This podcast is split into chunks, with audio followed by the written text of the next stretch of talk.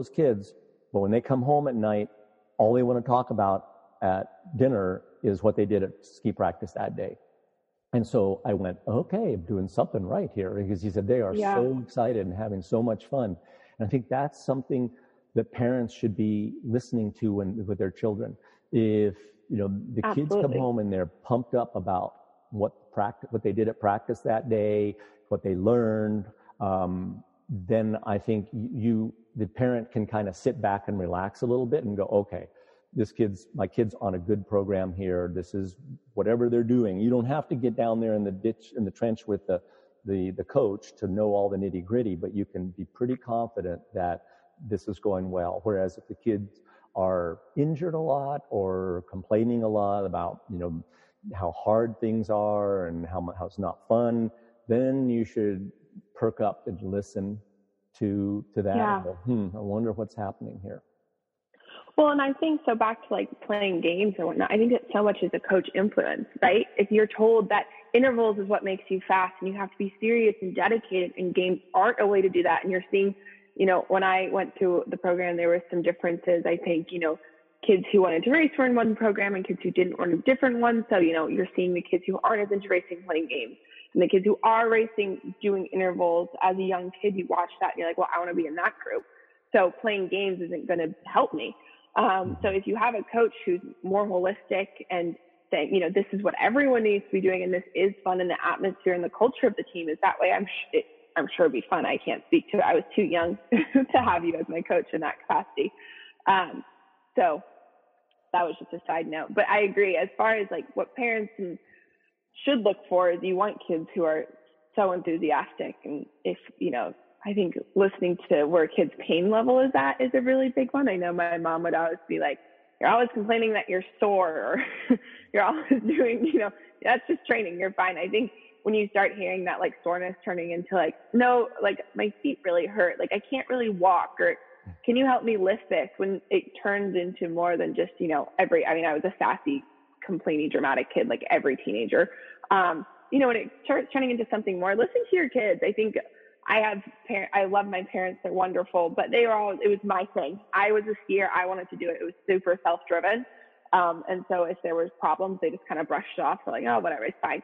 Um, and I think really listening to your kid and hearing them, uh, oh, practice was weird, or I, I, my coach really upset me, or, um, you know, this isn't, this something's not right. There's probably something a little off. I think if you're a highly motivated endurance athlete child, you're wanting to do it and if they're you know if it's more than just the usual teenage uh, anxiety and ho-hum of life um, there's probably a bigger story there so that would be yeah. my tidbit yeah i think tears are a pretty good indicator too of, of something is something's amiss um, and this brings i think this kind of brings our conversation around to something i know that you and i have spent a great deal of time talking about.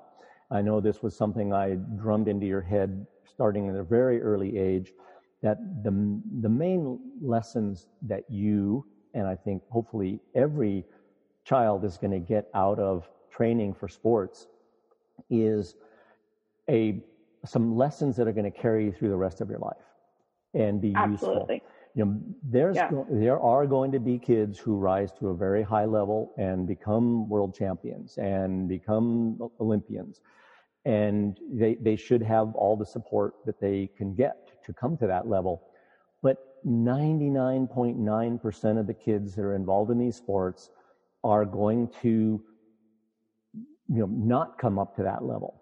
They're going to be like me. They're despite yeah. all their, their best efforts and the best efforts of coaches and parents, they are not going to reach that level and for a million reasons. You know, one of the big ones I think that parents need to realize is I think it seems like in my coaching experience of the team, the big team I had, was that during junior high school is a, when kids start to develop these other interests. And, you know, they might, might have been really serious about their sports when they were, you know, in elementary school.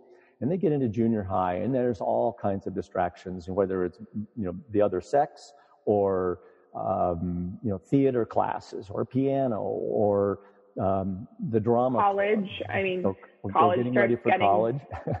yeah. It's a huge one. yeah, academic, academic preparation. And so there are all these diversions, and especially in endurance sports, most of those diversions are going to look a lot more fun than uh, than what they're doing.